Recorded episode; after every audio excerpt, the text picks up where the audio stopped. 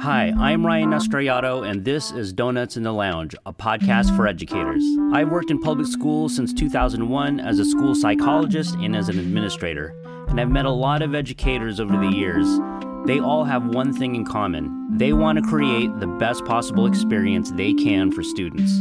But the truth is, that means something different to everyone, and there are some challenges along the way. And I'll be the first to say, we don't always have the solutions, but we definitely have each other and a chance to talk about our reality.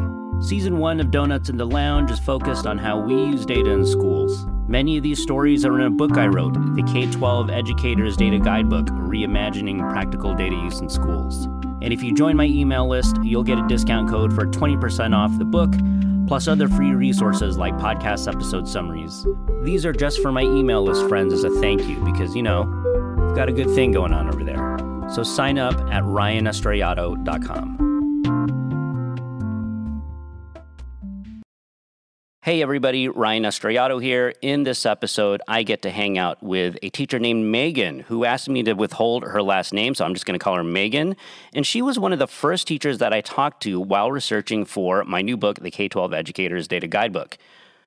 I really like Megan's story because she's somebody who's motivated to refine her skills. In other words, the challenge to improve drives her craft forward, and I just think that's really inspiring. She even has a surprise plot twist in her career journey that we talk about, but I'll let you listen to the episode to find out what that is. When I interviewed Megan for the book, I wanted to know what resources teachers liked. And when I asked her, she immediately ran off camera to go get a book.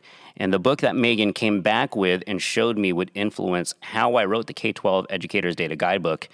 More specifically, her relationship with the book influenced me, and that's because I saw how much a book that was practical could fit into the toolkit of a highly motivated teacher like Megan.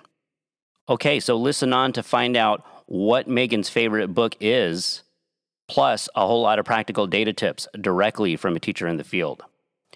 If you're listening to this as supplementary material for the K 12 Educators Data Guidebook, I think this episode goes great with chapter four, which is called Time is the Problem. I wrote about Megan's story in that chapter, and also chapter 10, which is called Practical is Personal. All right, enough from me. Grab a coffee and your favorite donut, and let's get into it.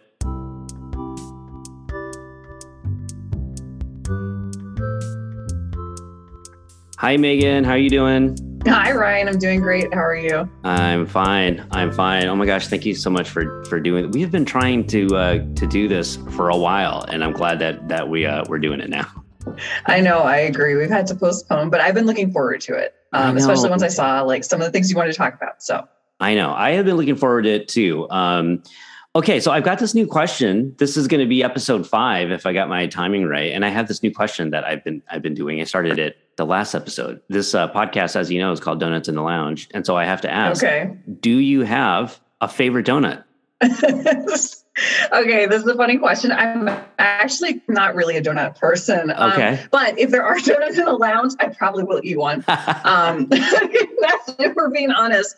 I um I kind of like more like cake like donuts that aren't like the super airy donuts, I guess. Or um, I like those old fashioned donuts. Yeah. Yeah, the cake ones that take like are those different? Those are different from crullers, right? I like the crullers; they're different, and I like, yeah, they're like a denser texture, kind of. Yeah, yeah, that's a donut that I'm not saying is the same as like a Hostess donut, but is but is that kind that style of donut? It right? would be in that family, yes. Okay. Yeah. Okay. Cool. All right. Uh, do you have coffee with your donuts when you do choose to have them? If it's decaf, yes. You do. Okay. All right decaf decaf person. All right. Well, now now yeah. I know next time uh, if uh, if I ever have the uh, privilege of meeting you in person, we'll we'll have decaf and cake donuts. Excellent. All right. All right. Yeah. Sweet. We have a lot to talk about. You uh, had uh, you were one of the first interviews that I did as research for the book, my book that just came out, the K 12 Educators Data Guidebook. And I've got a ton that uh, I want to ask you, and I'd love for the listeners to, uh, to hear your story. And so I should start at the beginning and ask you what, and I know that like we've got just like twists and turns and stuff in your career mm-hmm. that I want to explore. I think it'd be really fun. so we'll get to that a little further later. But, uh, but first, what made you want to become a teacher? I think a few things. Like, I think my whole life I've always loved learning Like I consider myself a lifelong learner. I've always loved learning, um, just like for my own pleasure. And I think um, education is always just like a strong value of mine. I think it was like a big value in my family. Um, and so I think that stuck with me. And then when I graduated from college, like I graduated in 2009, it was like a recession. So um, I think looking around, I kind of wasn't really sure what I wanted to to to do. I thought about teaching as an option, and I thought about other things. And I just kind of felt like looking around, I felt like, okay, this is like a good opportunity. Um, I felt like I wanted to do something kind of like positive and and meaningful and do something to kind of like give back or try to just yeah do something like positive and have a positive impact in in the community or in, in other people's lives um and so i thought you know let me like try it and see um like it's definitely like a stable career and um yeah so then like once i got into it i just kind of i did like it and like in a way i kind of felt like I was like addicted to the challenge. You know, like it takes a couple of years to become a, a, a good teacher. And so I kept, I, I, was like, I just kept wanting to, you know, get better and stuff. Um, and I think also it was important to me when I was in high school, I had like a couple of rough years, and I feel like um, there was a teacher who really like helped me a lot. And it wasn't even that I necessarily like talked to her about like all my personal like you know issues or whatever, but I think there was still just like a connection or having that like kind of support. Um, I think can be like a valuable thing. And so um, yeah, that was kind of why I why I got into it. I love that you said that you were addicted to the challenge. Like that phrase yeah. immediately resonated to me. Like I, th- I think I know what you mean, but I'd love to hear more what you, what you meant by that. Okay, so I'm someone who I care a lot about like the work that I do, and I think I want to always do like my best quality work or like take pride in my work. Sometimes I could be a perfectionist, which is kind of the bad side of that. But the good side is I do I do care a lot about what I do, and I think because of that in teaching, like the first couple of years of teaching, especially, I was like I felt like I was learning, and I feel like okay, like I'm like, okay, but I feel like I have to like get better, you know, and like I want to be able to give more and really be like great. And so um I just felt like, you know, there's so much more to learn. And and it was like I started to get like the hang of certain things, but then I kind of also saw like how, I don't know, I guess I saw like some really like masterful teachers and was also kind of like inspired by that, you know, and like watching them. And um it was interesting to me too, just how um you could see different um, educators have like a different style, but you know, two that maybe have like a totally different kind of like style, but they're both like excellent. And so I, I, think I kind of wanted to also like develop that for myself too and kind of figure out like, okay, you know, I'm taking all these things, I'm learning, I'm trying all these things, but also like there's a part of it that's you too. There's kind of like a creativity. And so I wanted to um, kind of like develop that. And I think also, so I mostly have done like um, resource room for special ed. And so with that, it's also like you work with students over multiple years a lot of times. And it was interesting because I saw um, in, in some cases, you know, so I guess there's one school I worked at for like a five years. I started like three years in my career and like um, that school, I took over from someone who kind of like wasn't really doing their their job like um to be to be honest they were mm-hmm. literally like a hoarder in the classroom and it was just insane and and there was nothing going on right? Like literally nothing and so you know um i think like i saw the impact of that the first year where i was like okay these kids are like leaving this school year like you know coming in the next year like everyone's reading level was higher than like where you know the baseline was the year before. And so i just kind of saw like that progress and and the growth and just like with different um, students and stuff too in the school. Um, so i think i wanted to keep like building on that and and just um, growing. And i think i liked also like the collaboration at that point where i was working. I liked the collaboration with like my colleagues and the you know i feel like i really believed in like the um kind of like community and school culture there. And so I think I wanted to really like be a part of that and really contribute to that. I love what you said earlier that you were observing that there were t- some teachers that you really respected and one of the things you noticed was they all had like a different style and that yeah. made you want to like find your own style and i really like that um it's something it's a feeling i relate to a desire I, I relate to and I want to know if you learned if finding your own style was like a thing you can intentionally make happen, or is it something that you just that kind of has to find you instead? Like, what has been your experience with that? I say for me, it's more like it just kind of happens organically over time. Like I don't think I wasn't thinking back at the time. I wasn't thinking I need to find my own style. Like, and I think it's only kind of in retrospect, looking back, um, you know, from like further, like that would be maybe that point would have been like 10 years ago now maybe through mm-hmm. 11 yeah. So you know looking back like over that time frame now i can kind of like see that and understand that experience um that way. But but you know it's kind of like when you're learning anything like say like i don't know i like to cook. So when you're learning cooking it's like when you first start you, you probably are just like following the recipe exactly because you don't really know you know what to what to do. And then you know you get familiar with it and then you start kind of like maybe playing with it and adding your own things. And like you know if you kind of like other things you want to add them or maybe you want to like take some shortcuts because you realize some of the steps are unnecessary. Um, and just put your own spin on it. And so i think it's kind of like that like anytime you learn something new you know you start by kind of like copying or imitating or just kind of like following the rules and then you you know as you get more comfortable you kind of like play with it more. And, and that's kind of also where the fun is. Like, I think in terms of creativity, I'm not really like an artistic kind of creative person, but I think I'm creative. I like creativity in terms of like maybe playing with ideas or just like problem solving. And I think that was, that's something about teaching that I really enjoyed, like that element of it. And there's not, it's also kind of like very open ended because there's not just like one single right way, you know? Yeah. Um, yeah. Yeah. I really love that. That's, that's cool. I like if, so you were saying that was about 10 years ago or so do you feel yeah. like you were far along enough in the process that you began to see what your style actually was and if so like do you have a way that you describe that to other people? Oh, I think I didn't really see that until maybe like a couple years later. Beyond there, probably until I've been teaching for about like over five years, maybe. I don't know. Okay. Um, how would I describe it? Um, okay, I think I'm very like I am very structured and data driven and like analytical. Um, and I think um, I am someone who's very like I would say like clear and consistent. And I'm I'm not kind of like a warm and fuzzy person or like the like big extrovert or kind of like big personality like that but i think sometimes i have a more like calm and consistent uh, manner with students and like thinking through problems or just like over time kind of building that relationship with them. Um, i think i sort of have a sense of humor too but it's not necessarily like i don't know how i would describe it. Yeah i think i do have a little bit of sense of humor. Um, and I like one thing I just love is like also um, getting having students kind of like encouraging them to just build the skills they need to be independent independent and like take pride in their work and feel it's a lot of this like self-esteem like feeling good about yourself and like hey, hey i can do this you know?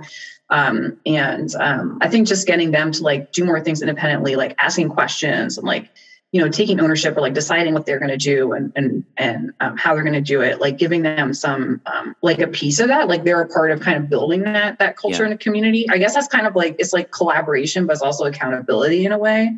Yeah. Um i definitely have like a high standard and i think i'm i don't tolerate like you know um I have like a high expectation, but at the same time, I think I, I, I try to really work with with with students, not just yeah. like not authoritarian, but kind of work with them. Like, yeah. okay, what, you know, if this isn't working for you, like what, what's going on here? Right. Yeah. Like, um, and helping them understand, okay, that, you know, and verbalize, you know, you know, I'm feeling like frustrated because whatever I'm feeling, you know, and then just kind of like try to work with them to come up with a, um, you know, a plan for things or even just yeah. like, kids just have all kinds of creative ideas too. Um, so uh, when we first started talking, gosh, probably like a couple of years ago uh, now, uh, we uh, you know, we could talk more about the, you know, the story later on, but but one theme that came up a lot in our conversations was how we use data in general, and and oh, yeah. we use in schools in in particular.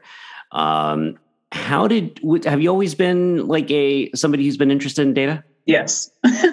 okay. Say more. Yep. I, I think like I originally wanted to say math, like applied math. Yeah, but I kind of, you know, started on that. That's kind of like what I thought I wanted to do actually for a couple of years mm. when I was in school. And so I kind of was like on that track. But then at a certain point, I was like, this is not applied. Like there's no yeah. application here. And yeah. I feel like I wanted to kind of like use those skills or that way of thinking, but do it in a way of solving real world problems, like having kind of like a direct impact. And so even though teaching, I guess, seems very different from that, I think actually it kind of wasn't right because yeah. you're like you have to see like on the big picture level and then on the individual level too and i think especially working like primarily in special ed um you know the data is important right yeah. um yeah. that's a lot of yeah i could see you I, I, I can so there's something I'm imagining. You tell me if I'm imagining it, it, correctly. I could see like with this personality trait that you have, where you are driven by challenge. I could, and then you are also interested in data. I could see why that would be really interesting to you in education yeah. because there's so much in education that is hard to measure, and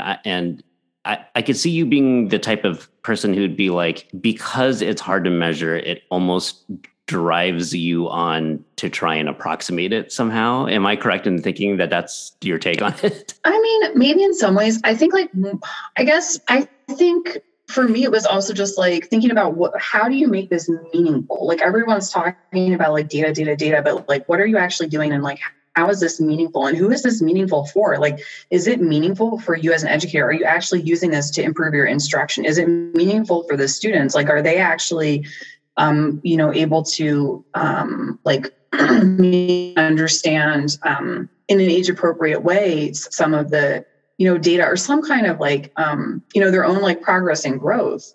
So i think um, i was looking at it like from that perspective. I think it was also just like reality like a necessity right? Like there's a yeah. lot of um, there's a lot of pressure and i think like especially in special ed there's like a legal kind of like component to that too and you know iep goals and like i mean that's just really important. Like you're sitting down with the family and the teacher and you're designing this plan. Like i mean you have to do a good job. If you have some like um, goals in there that are just like totally unrealistic or just like really not relevant or, or meaningful it's kind of like a waste you know and they're i guess with the students you know that that age like if they're like you know in third grade like that's their one chance for for that year you know what i mean um, and just so I think it was also just kind of like a lot of it was like necessity. And I was like, okay, this has to be, you know, done well. And I have to learn how to kind of like do this in a um in like a in a way that's actually like positive, you know, yeah. meet that need, but not just like to check the box, but to actually have it have it work. Um yeah. yeah. Yeah. Okay. So I know that um you are uh, doing things in an applied way is important to you, but like in practical ways. Yeah. Right? So I want you to imagine I'm a brand new teacher and uh, okay. coming to you for advice. Uh, I need to use data, need to use it in a practical way. Um, what's like how what what would you tell me to do? Okay, I think it depends partly like what mood you come to me in, right? Okay. Because if you're coming to me Good and you're point. like, you know, a first year, second year teacher, and you're coming to me and you're like completely distraught and overwhelmed yeah and just like really stressed and and just you know I, I would tell you honestly like just be gentle on yourself and don't try to take on too much because i feel like there's already like so much pressure and yeah. so much um, expectation and then internally you want that too right obviously you care you know about the yeah. students and like the work or like, i don't think like you can really be in teaching if you don't care about those yeah, things right. right, yeah so I, I would tell you kind of like um, just you know try to like don't try to do everything yeah. Um, if you're just kind of starting out or you feel like you're starting from ground zero, you know, don't try to do everything. I think just like, I would think like, what is the biggest problem or pain point that you have? You know, like, do you really just need to understand like where the students are at a high level? You know, um, and then I would say like, you know, or is it more of a specific thing? Like you have a general handle on things, and it's more like, okay, I just don't know what to do with like, you know, this group of students or like this like kind of segment or yeah. you know it could even be like one or two specific um, students. And then i would try to like look at okay well what can you do? You know identify like the biggest need like that. And then what can you do to address it? So like if you really don't know where students are i think one thing is like you know you, you can think about like what is the what are the assessments that you have to give? There's probably you know a number. And then i think like a reality check of like how many of those are actually useful to you as a teacher or could be useful to you as a mm-hmm. teacher. They're giving you information you can actually use to you know improve instruction and see progress and you know like look at that or otherwise. I try to find something that you can implement that's if you identify what you're what, what you need to know try to find some kind of assessment or something out there other resources other people have used um, even just like ask around too that you can just meet that need and just i'd say focus on that one thing you know yeah. um, it might even just be like designing a system like if mm-hmm. you don't have any system or anything really you know you're starting from scratch i think maybe it's like okay what kind of a system like how are you going to physically or electronically like store this stuff how are you going to manage it so it's realistic and not overwhelming you know but you can get like value out of it you, you were saying um have a look at the assessments that you have to give that you're required yeah. to give and were mm-hmm. you going there because because the idea is you have to give them anyway you yeah. might as well figure out how to get value out of them given that like you're in your first year and you're trying to accomplish all of this stuff that feels overwhelming. Was that the basic idea? I think that's it and also because i think there's already so much testing. Oh, like oh, yeah. kids are spending so much instructional time testing. It's stressful. It's not a positive experience and it's like i feel like there's a lot of waste there. Like do you really need to give a three hour assessment to find out that you know someone it's not going to take you that long to figure out if someone's like reading on grade level right? Yeah. I mean, you could do that in like, I don't know, 10 minutes, right? Five minutes. You can do a thorough assessment in like 10 minutes, right? Yeah. So I think, um, or 10 to 15, I guess depends on the age. But mm-hmm. um, so I was kind of more thinking like, okay, use what you all try to work with what you have, you know, yeah. um, and don't waste more time or don't try to like don't reinvent the wheel you know?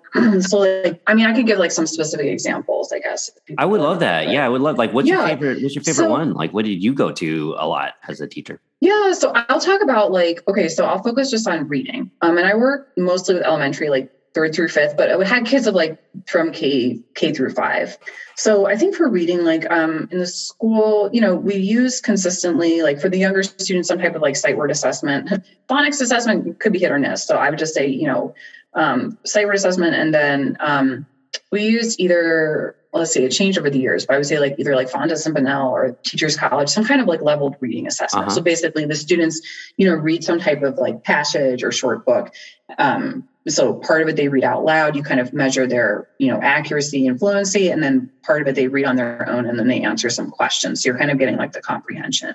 Mm-hmm. Um, and so I would say like the way I would use that is trying to like from the so looking at that assessment i'm like okay if the goal of this it actually does meet the goal of like giving you a pretty comprehensive picture of where the student is in terms of reading you're already giving this assessment what additional information you know the information most of the information you need is there and um, so i would just think about kind of like using that or um, like for example i would also i got like a kind of short phonics screener that I really liked, Core Phonics, is mm-hmm. actually is free. That's really good. Um, and so I would give that to basically, you know, any student who's kind of like at or below a certain level, or um, if I notice that they maybe for their level had a lot of like um, miscues and errors, um, I would give that because that kind of like would really break down exactly where are they struggling. Like, are there like you know certain vowel patterns or whatever? Because then that could help you design a specific, you know, like some specific instruction around that. Um, and I think the comprehension would give a pretty clear idea in terms of like,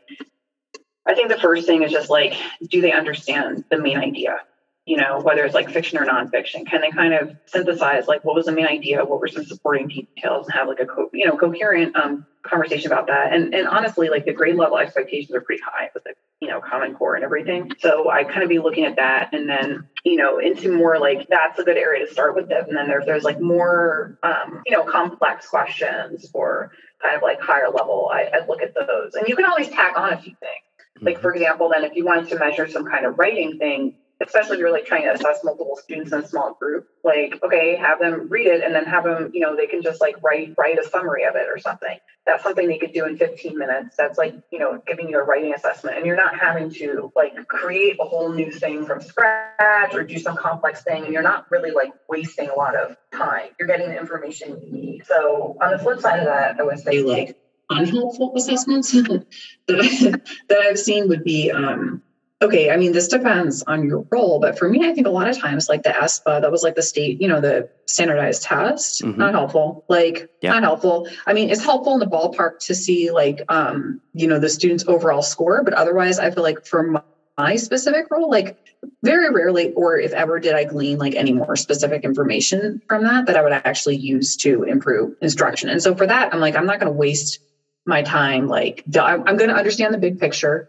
and you know do what i need to do but i'm not going to i'm not going to waste time like delving into trying to analyze yep. all the different areas there if i know that really the student is is they need some more foundational skills Now, what it might do is actually like go then and look at okay, what's on this test like in terms of grade level thinking because maybe maybe their you know their reading or their writing skills aren't there, but maybe their thinking skills are, or maybe they're mm-hmm. closer, mm-hmm. you know, or they could get there or at least like work towards some of those skills. I kind of like try to take you know what are the kinds of questions that they're asking, like the things they need to know, and then try to like weave those in, even if they're maybe you know still working on some of those some of those skills. If you were going back to some of those other assessments that you were talking about, the ones that are closer to the instruction, yeah. um, once you've gathered that data, either maybe if you're using a screener for like the whole class or maybe you've just given it to you know to a few students can you say more about how that data like how you would change your instructional approach based on that is is it about using it to form small groups or is there other like what are some of the other ways that you would use that? Yeah i mean definitely like to use to form um, small groups and like trying to think about groups that kind of make sense together in terms of like level or the kind of skills. Um, i think beyond that i'd use it to kind of also look at like okay so maybe these students are on a similar level but within that what skills do they need to work on? Like do they need to kind of work on some like phonics or like word attack skills? Like you know if i'm seeing that okay like you know, four out of five of the kids in this group are are kind of, you know, they need some support on that, then probably when I'm like planning a lesson, maybe instead of just like jumping into the book, maybe we do some kind of like every every time we meet, we do some um, even if it's just like five minutes, some like targeted practice on that skill, you know, and just try to like weave that into what we're what we're doing. Um, so I think that's it. Or like from the comprehension part, I also kind of look at okay, what kind of questions are they struggling on? Like, for example, the last school I worked in, we did like a really big like push on this stuff and um, really just trying to like raise the bar in terms of like how we were like leveling students so it's more in line with common core standards. Um, because some of these tests are like sort of it could be a little ambiguous but like actually really what they need is like a very high level for even just for like retell and stuff and so then and there's you know other kinds of um, areas to like making infer- inferences or um, like even just like um, what is it like citing evidence from the text that's like a mm-hmm. huge skill and if i think about that i'm like that's actually kind of a life skill right so yep. um, you know i just kind of look for patterns like that either patterns or i look for just like really core like the top like one to three skills I know that they need in that grade level or to be successful in middle school or just like these things make sense like in life and just try to, you know, like focus on those, right? Um, and so like ask, you know, whatever we're working on, kind of like do a little teaching point on that or like weave in questions. Um, so that they're getting like continual you know practice with that and like gaining confidence with it. I think also for the assessment the other thing i do is is use it as a is kind of like a benchmark because you need to return to that. So like for example those those reading assessments usually probably do like three times a year maybe four if the kids are younger but um you know um three times a year um usually. And so you know i'd be looking at that to see okay this was kind of like the baseline we started with um, when we come back like mid-year did they make kind of an expected amount of progress? Have they made progress on the skills that we were working on? You know and then like what's next? Like let's say they got it. Okay well what's what that would kind of tell me then like what's the next area? Do i need to reshuffle these groups? If they didn't really get it then i'd, I'd kind of be looking at okay what was the issue here? Like is this a an issue? Are they like not retaining it? Are they not is it like a study skills thing? Is it just there's you know a lot of other stuff going on in their life maybe and they're just um, like that might be a factor. Is it you know what what is or like also just kind of looking at okay i mean you kind of have to look and see like okay if this whole group didn't make progress you need to revise your instruction and like mm-hmm. try some new strategies right? Because it you know it didn't really um, work in that case. Um, so I, I, say those are some things i'd, I'd look at um, yeah. I want to turn now to uh, resources uh, when we were talking for as research for my book um, i wanted to know more about the types of resources that teachers uh, like. And um, I'll never forget, I asked you about a book, and you were like, "Oh, wait, wait, wait!" And you like because we were on a Zoom call, you like left yeah. the camera. and came back and it came back with like this book. Like you immediately knew this is the one that you wanted to talk about. Yeah yeah. Um, can you share with the listeners what that book was and why it is that you pick that one to talk about? Okay so it's number talks. Number talks there are actually like a few books that this i think it's like the same author groups of authors has but number talks helping children build mental math and computation strategies um, grades k through five. So um, yeah, that's exactly what it is. It's like mental math strategies and kind of like developing their deeper understanding of number sense. Um, okay, so why I really like this book, right? In terms of like the kind of resource I think teachers need, this isn't like a whole math curriculum. That's not what it's supposed to be. But it's basically like building um, fluency and creative thinking and kind of like real life math skills um, in little chunks. And so they're like a bunch of different, um, you know, they could be small kind of activities and they can um, build around that using like mental math strategies. Um, and yeah, it's it can be done as like a small group or like a whole class activity. But um, why I really like this specifically is I think it's something that you can do in small chunks that's effective and um, like really easy to start with from like a planning perspective and like experimentation. Um, and i think there's just like a lot of really fun stuff you can do with it too that's like enjoyable for kids and like skills that actually help them. And i see their skills are missing and they're not really getting that through the curriculum. I there was something that you told me about the book that um that really struck me and i thought it was important so important that I actually included it in the chapter that uh, you know that uh, features your story. I'm going to read what you said. You said this is about the book. Now it's fun because I feel like I can just flip through it. It's simple but powerful. There's not a lot of overhead to try something yeah. like this, and that was the phrase that stuck to me. This idea of overhead. Yeah, I never. I, I, intuitively kind of knew what you meant, but I never mm. heard anybody use that term? Like what do you mean by overhead there? Oh that's really interesting. Okay so i mean i think like planning is very um, time and energy consuming as a teacher. Sometimes people don't realize that but it is. It now this might depend somewhat on your role too right? Like if you have a curriculum but especially like special ed there's no curriculum. Yeah. like yeah. no you know i mean and you're you're trying to like straddle like all the grades and all the subjects. Um yeah. so it's it's it's it's a lot. Um so what i mean by overhead is a lot of times i find like okay if you're teaching especially like a small group sometimes you're doing like really intensive planning for a short amount of time. So for example like if i was going to try i remember this like kind of like guided reading um you know um, kind of like strategy. I'd gone to this like amazing training. It was great. And kind of like they'd even given us like a lot of resources in terms of planning and stuff. And so I wanted to use this. But for me to implement that, I had to put a lot of work in. Now, like the first couple lessons I planned, even though I'd done like, it wasn't like the whole topic was new to me, but it probably took me like an hour or two just to kind of like plan that and really understand and like think through. And then, you know, it became like less so over time where I could kind of reuse certain things. But mm-hmm. that initial hump is like a lot. It's investing like a lot of time and energy that, you know, I mean, mean, you only there's only like 24 hours in a day, and um, I think it it it's just a lot sometimes. And then sometimes you may say, "Oh, this sounds so good," and then you try it, and it's kind of like, "Oh, this doesn't really work." Yeah. you know, yeah. I mean, maybe you need to like just practice, but sometimes it just it it may be like a good like strategy or whatever for somebody but it's not working for you and your students or for your setup that you have you know? Um if you only have like so much time i think and like whatever other requirements or, or needs you might have.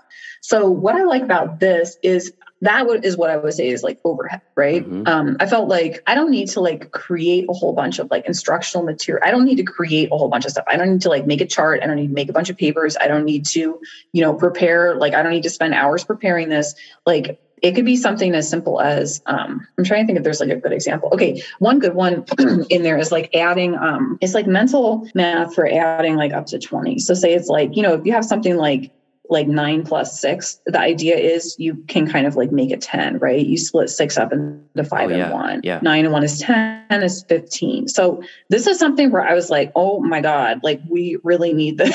Yeah. you yeah. know, if we're in like fourth or fifth grade and you're still counting yeah. on your fingers, I mean, you know, kids are like embarrassed, right? Yeah, or they make mistakes and if they understand the concept and they're just like they're using all their energy trying to do that instead of just like they don't have like effective strategies so mm-hmm. i mean maybe it wasn't taught to them you know there was like a shift in the math curriculum it's taught now maybe it was and they just kind of you know missed the boat on it the first time or it didn't stick and so this book has like a lot of strategies like that so it's like you know you can basically just like all you need to do is know okay i'm going to teach this like nine plus six like that's you know and you know you can see kind of like the they give you kind of like a progression of different exercises you could do like in that vein they get harder right? Yeah. so i kind of pick out like okay this is like a couple easier ones and harder ones. You just write it on the board and then you basically are kind of looking for like what are different ways we could solve this problem and you you know you can't write anything down mm-hmm. um, or they can. So they have to kind of like verbalize through it and how they think through it. And it's kind of like different students might have different ways of thinking through it and you can kind of like highlight these different ideas. So there's like multiple entry points into it. So I, I think like from a um, you know i was kind of like um, it's easy to try something like that um, right? And like the book is full of things like that for all different kinds of skills and mm-hmm. um, you know grade levels. And so i kind of just pulled out a couple. Like i pulled out some from like kindergarten that's like subitizing numbers. So it's like looking at you know if you have like i don't know five dots like you just kind of can recognize as five right? You know and then up to like fractions with like fourth and fifth grade. I have a lot of like fractions are hard right? Mm-hmm. and kids don't really it's a lot of times like it takes a while for them to really understand like what is a whole or what is mm-hmm. a fraction of something and like in a way that's relevant. And so i think um, using a lot of strategies in here, I felt like, okay, this is something I could kind of easily turn to this. I don't need, I might spend like five or 10 minutes planning that. And then I feel like I could try it and see how it goes and get some like data back from the, you know, feedback from the students of like, okay, like, did they enjoy this or not? Um, did I feel like I did a good job teaching this, or is this something like, um, you know, I need to kind of like work on a little more intentionally? And then, like, did they kind of get it, you know? And so I felt like it was um, really easy to just try. It didn't require a lot of materials, didn't mm-hmm. require a lot of planning, but yet it was actually a skill that, like, you really need, you know? I mean, this kind of like mental math stuff is stuff like if I think about just using math in daily life, like if you go to the store and you're buying things, like how much, how many do I need to buy? Or, okay, this is kind of like my budget. How, you know, what items can I get and kind of like stay within that, um, within that range. So I think those, I like the fact that it's focusing on those skills. And, you know, I think some of the math problems now, it's like there are just, it's all word problems and there's so many words in there. And, even from like second grade it, it's it's important. I'm not saying you know it's not important. It's important but it's also just like sometimes it's overwhelming right? And um i think this is a good way to really like get at some of those deeper skills and like really have the kids like thinking but you're sort of like stripping that other stuff away. Um, yeah, it was a really important lesson for me as somebody who was trying to trying to write a book that was about making data practical for mm. folks in the classroom because all of what you just said applies to like the instructional choices that you you know that you make for yeah. you know for students,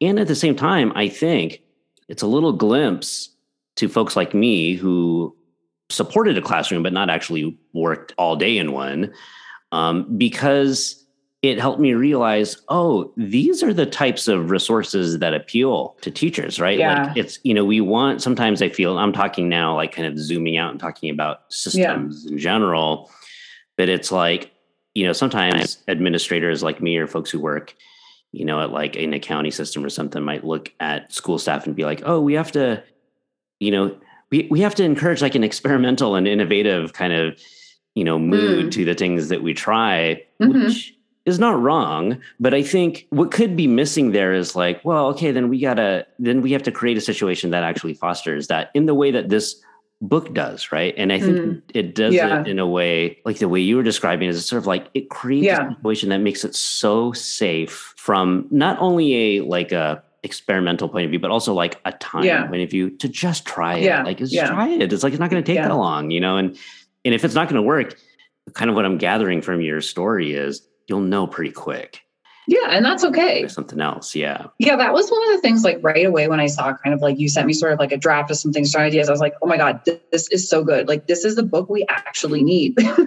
because teachers do not have like two hours to sit down and read that whole book. They don't, yeah. you know? And I mean, this was something where like there was a lot, I could see like, okay, there's a lot of value here. There's a lot of like thought and things you could think about it, but it's in digestible pieces. So you could literally like spend 10 or 15 minutes reading that and get something that's kind of like thought provoking or valuable that you can actually use, you know? And I think, yeah, like sometimes there is kind of that disconnect because I think maybe teaching is like different from a lot of other um, kind of like professions, especially like where you need a college or master's mm-hmm. degree in that regard. I think where you don't have big blocks of time to just like sit down and think and plan. So, I mean, I guess you do like after school, but you know, it's it's it's that's not like what you're doing you're not like in an office doing that uh, like for a big chunk of your day you know Right. you're like on the go 24 7 like you don't even you can't even like go to the bathroom i mean Yeah. you know so it just kind of i feel like that's something like it's needed and it's used right Mhm. um yeah, Yeah. Well, gosh, I mean, thank you for saying that. And also, it's inspired a lot by your story and other teacher stories who, like, Yeah. it's basically, there were a lot of stories like that. That were like, hey, listen, Mhm. you know, if, if, if this is going to help people, this book's got to be a certain way. And so yeah I really appreciate that. Um, okay. We're coming towards the end of our time here, but I don't want to end before I give you a chance to talk about like your new career adventure because like halfway through our sort of our uh, ongoing conversation together, like uh, you, had you had a couple of fun things come up, and I wanted to see if you wanted to share with the listeners what's next for you. Yeah. So I actually um probably about a year ago like left I guess education at least for I don't know for this like phase. Yeah. So I actually going back to like all that math stuff. So I got into data science. Huh? Yep, so I'm now a data scientist. It's funny. amazing. but that's the truth. Um yeah, so like I think going all the way back, that was Ryan how I got in touch with you because Yeah. I guess like the end of 2019, I kind of found out about all this like data science, data analytics, like that whole Mhm. world. And I was just like, um, you know, I I guess at that point I've been teaching for probably like 11 years, something like that. And um, you know, I really love teaching. Like I did it because I wanted to do it. And I feel like that's like a great phase of my life. But I don't know. I got into like all this data stuff and I kind of just felt like, in a way, I was like, um, I feel like this is like what I'm meant to do in a different kind of way. Like, I feel like I was meant to be a teacher in like in this like one like phase of my life, kind of. Yeah. I don't know, but but in a certain way, I was like, oh, this is kind of like who I am. I feel like this is what I was looking for, never Yeah. like you know found originally. And I don't know. I just started kind of like exploring that, learning about it, and I just got like really um sucked into it, I guess. And I, I realized like within a couple of months, like I was like, I think I want to like change careers, you know. Mhm. Um and I think in terms of teaching, you know, I really, I really love like working with the students and I love like the continual challenge and learning and stuff. Mhm. But I think I also kind of at a certain point felt like, you know, I knew I didn't want to go into administration Mhm. um I- like i might have been interested in doing some kind of like a coaching or like mentoring thing for new teachers where you still kind of have that like connection to the classroom um or potentially something with like um school data like more for um you know M- sort of like mtss i don't know if you guys call it that or Yeah. systems you know basically like different like support systems that was something i did a lot in my school that i really love like getting like deep into that um and like doing a lot of work on that. But I guess I, I wasn't really seeing like a lot of opportunities to do those Mhm. kinds of things, or at least not kind of like in the way that I would want, you know. Um, like I remember I ran into this um, teacher at like a graduation party who um, you know, she had become a coach and she was like, you know, she did it for like a year or two. And she said, you know, it's crazy. I was working with like over 20 schools, 20 schools, not even 20 teachers, 20 schools. You think about how many teachers are in all those schools? Yeah. And I was just like, oh my God, that that's not it. Like, you know, so I think I kind of was also, I felt like, you know, I could keep teaching. I can get like incrementally better. Like, yes, I will enjoy the students, but Mm. I think I kind of felt like I'd done what I could do in terms of Mhm. like, I wanted to broaden my impact, but I wasn't really seeing those kinds of opportunities I felt like I wanted to pursue or that were going to be like a good fit for for me, you know. Um, and I got really into this data stuff. So then that's kind of like, you know, let me like let me just try it, you know. Let me try it and um, just see how it is. See if I can like maybe do something that's like data and education. So that's kind of how I found you because I was looking for like an intersection of that. And Mhm. interestingly, I had a really hard time like finding things. Like I've since learned there's more there. But anyways, a lot to say. I like um yeah, I did some work with like um, a small company. I did kind of like a, you know, I'm like in a master's program now. Yeah. And I like left teaching and I've now been in like a data science job since like last, last summer. So I guess about like almost eight months. Yeah. No, is that right? Since like July of last year. So Yeah. yeah. So I'm not working in education right now. It's totally different field. And so that's been really interesting, just like in terms of like, what is this whole world over here about? It's not the public Right. sector, right? Yeah. What like how does this operate? You know, what are do I like this or like not? Or um um so it's that's been like really interesting, I would say. I can't wait to hear uh, more about how, because I have no doubt that who you are as a teacher will make you a very special data scientist mm. because there's just, uh, you know, uh, it just strikes me as being like those are the, the kind of the human qualities, the interest in helping other people learn, meeting them where they're at. Like, the, I think those are really, I think the combination of that with with the field of data science and analytics is is uh, is would be interesting to hear about. And so, uh, yeah, something that we'll have to talk, you know, kind of unpack. Um, okay, I want to end with a, uh, a, question that I've been using to uh, to wrap these episodes up. Um, I'm very, as you know, I'm very interested in uh, in creativity, as you are, and, uh, mm, yeah. and that fits into education.